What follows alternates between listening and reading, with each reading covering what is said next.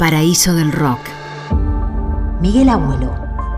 Una vida de película. Martín Cefal nos cuenta la vida de Miguel Abuelo, creador del grupo Los Abuelos de la Nada y de canciones que cantamos todos, como Himno de mi Corazón. Si la vida de Miguel Abuelo fuera una película, tal vez podría comenzar con la noche en que su amigo Pipo Lernú le dio un fuerte abrazo y le dijo, lo lograste, tenías razón, conseguiste que los abuelos de la nada sean la banda más famosa del país. En ese momento ellos estaban en los camarines de un inmenso estadio, pero apenas unos minutos antes Miguel había estado en el medio del escenario, cantando bien fuerte sus letras cargadas de poesía y bailando con soltura esas canciones sin poder quedarse quieto, más feliz que nunca. Alrededor suyo estaban los cinco músicos que había elegido, quienes nunca habían imaginado que iban a conseguir tanta popularidad y éxito.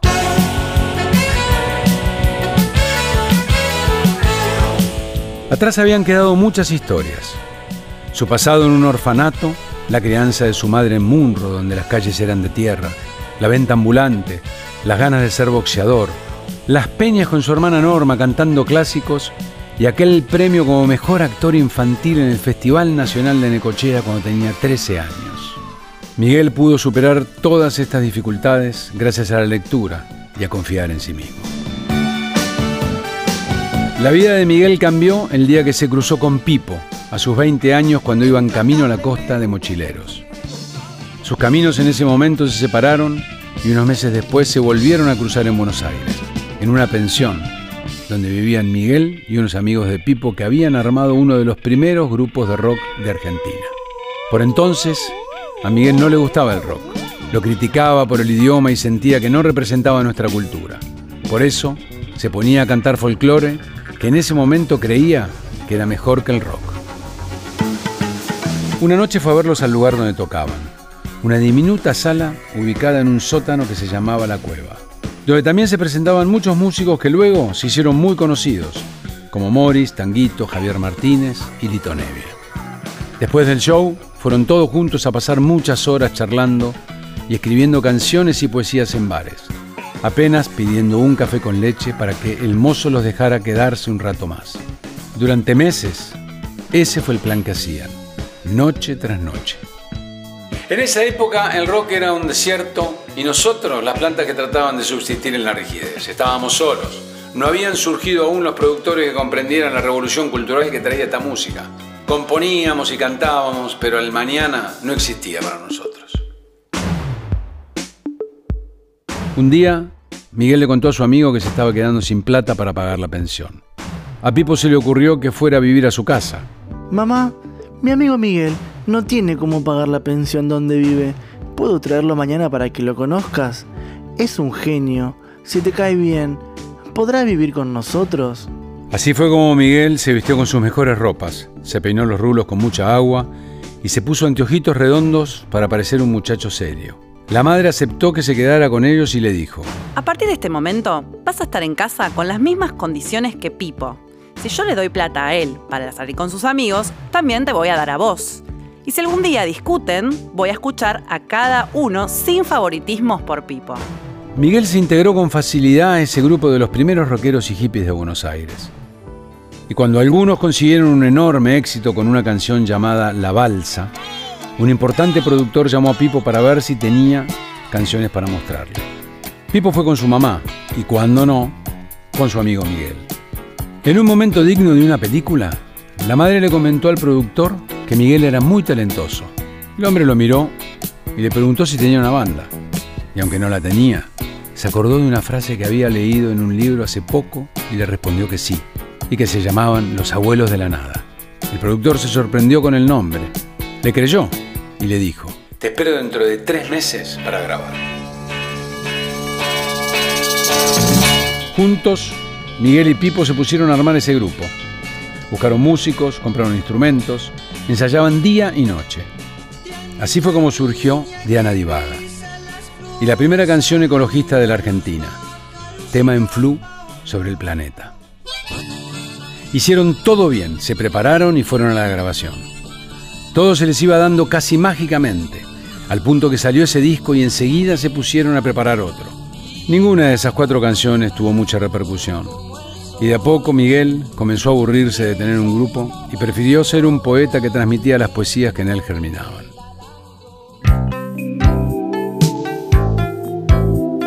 Mariposas de madera yo te voy a regalar, a ver si te guardas algo y no lo largas a volar. Soltaba con liviandad en sus letras. El mismo Spinetta reconocería que sin mariposas de madera nunca hubiese existido muchacha ojos de papel. Mariposas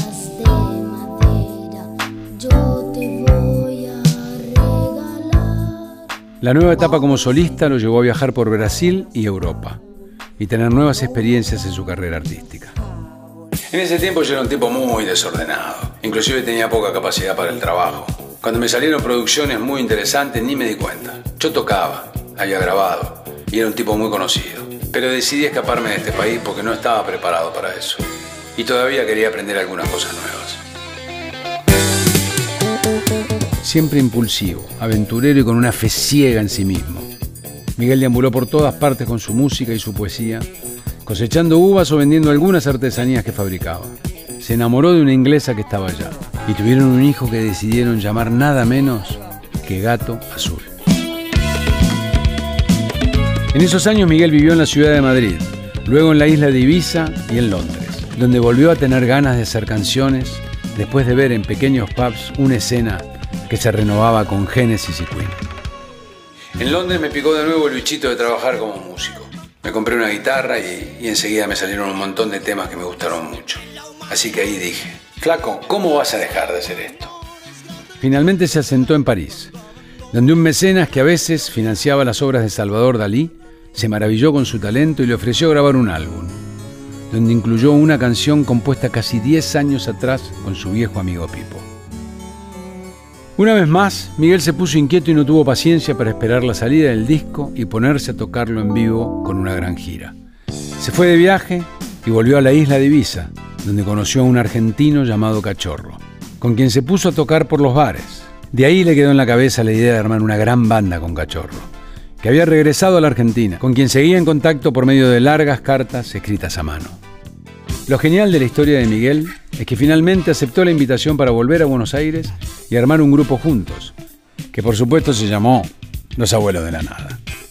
Entusiasmado y eufórico, casi canchero y agrandado, le decía a todos que iba a ser el mejor conjunto de Argentina.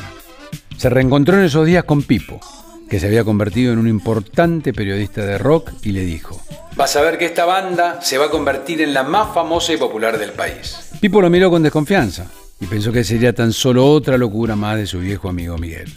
Pero a medida que pasaban los meses, se dio cuenta que tal vez lo lograría.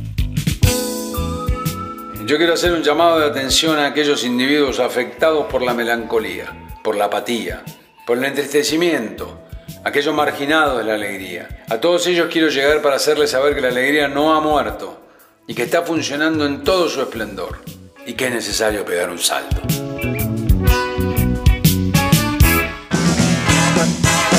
Los Abuelos de la Nada comenzó a tocar en vivo en los últimos años del régimen militar y a la gente le gustó muchísimo. Las letras eran muy creativas, locas y llenas de poesía. La música era pegadiza y tenía una gran variedad de ritmos. Miguel era un derroche de carisma y magnetismo. Fue el primero en convertir los recitales en un show donde el vestuario, la forma de moverse en el escenario y la interacción con el público cobraron otra dimensión. Los Abuelos de la Nada grabó un disco que tuvo un gran éxito en las radios. Muchas canciones se convirtieron en clásicos que aún hoy se siguen cantando, como Himno de mi Corazón, Cosas Mías, Chalamán, Mil Horas, Costumbres Argentinas y Lunes por la Madrugada. Algunas compuestas por integrantes que tuvieron una gran carrera, como Andrés Calamaro, Daniel Melingo, Cachorro López. Por eso esa noche cuando Pipo vio que llenaron un estadio, al final del recital fue directo al camarín, donde abrazó a Miguel, su gran amigo, y le dijo emocionado y feliz, lo lograste, tenías razón, conseguiste que los abuelos de la nada sea la banda más famosa del país.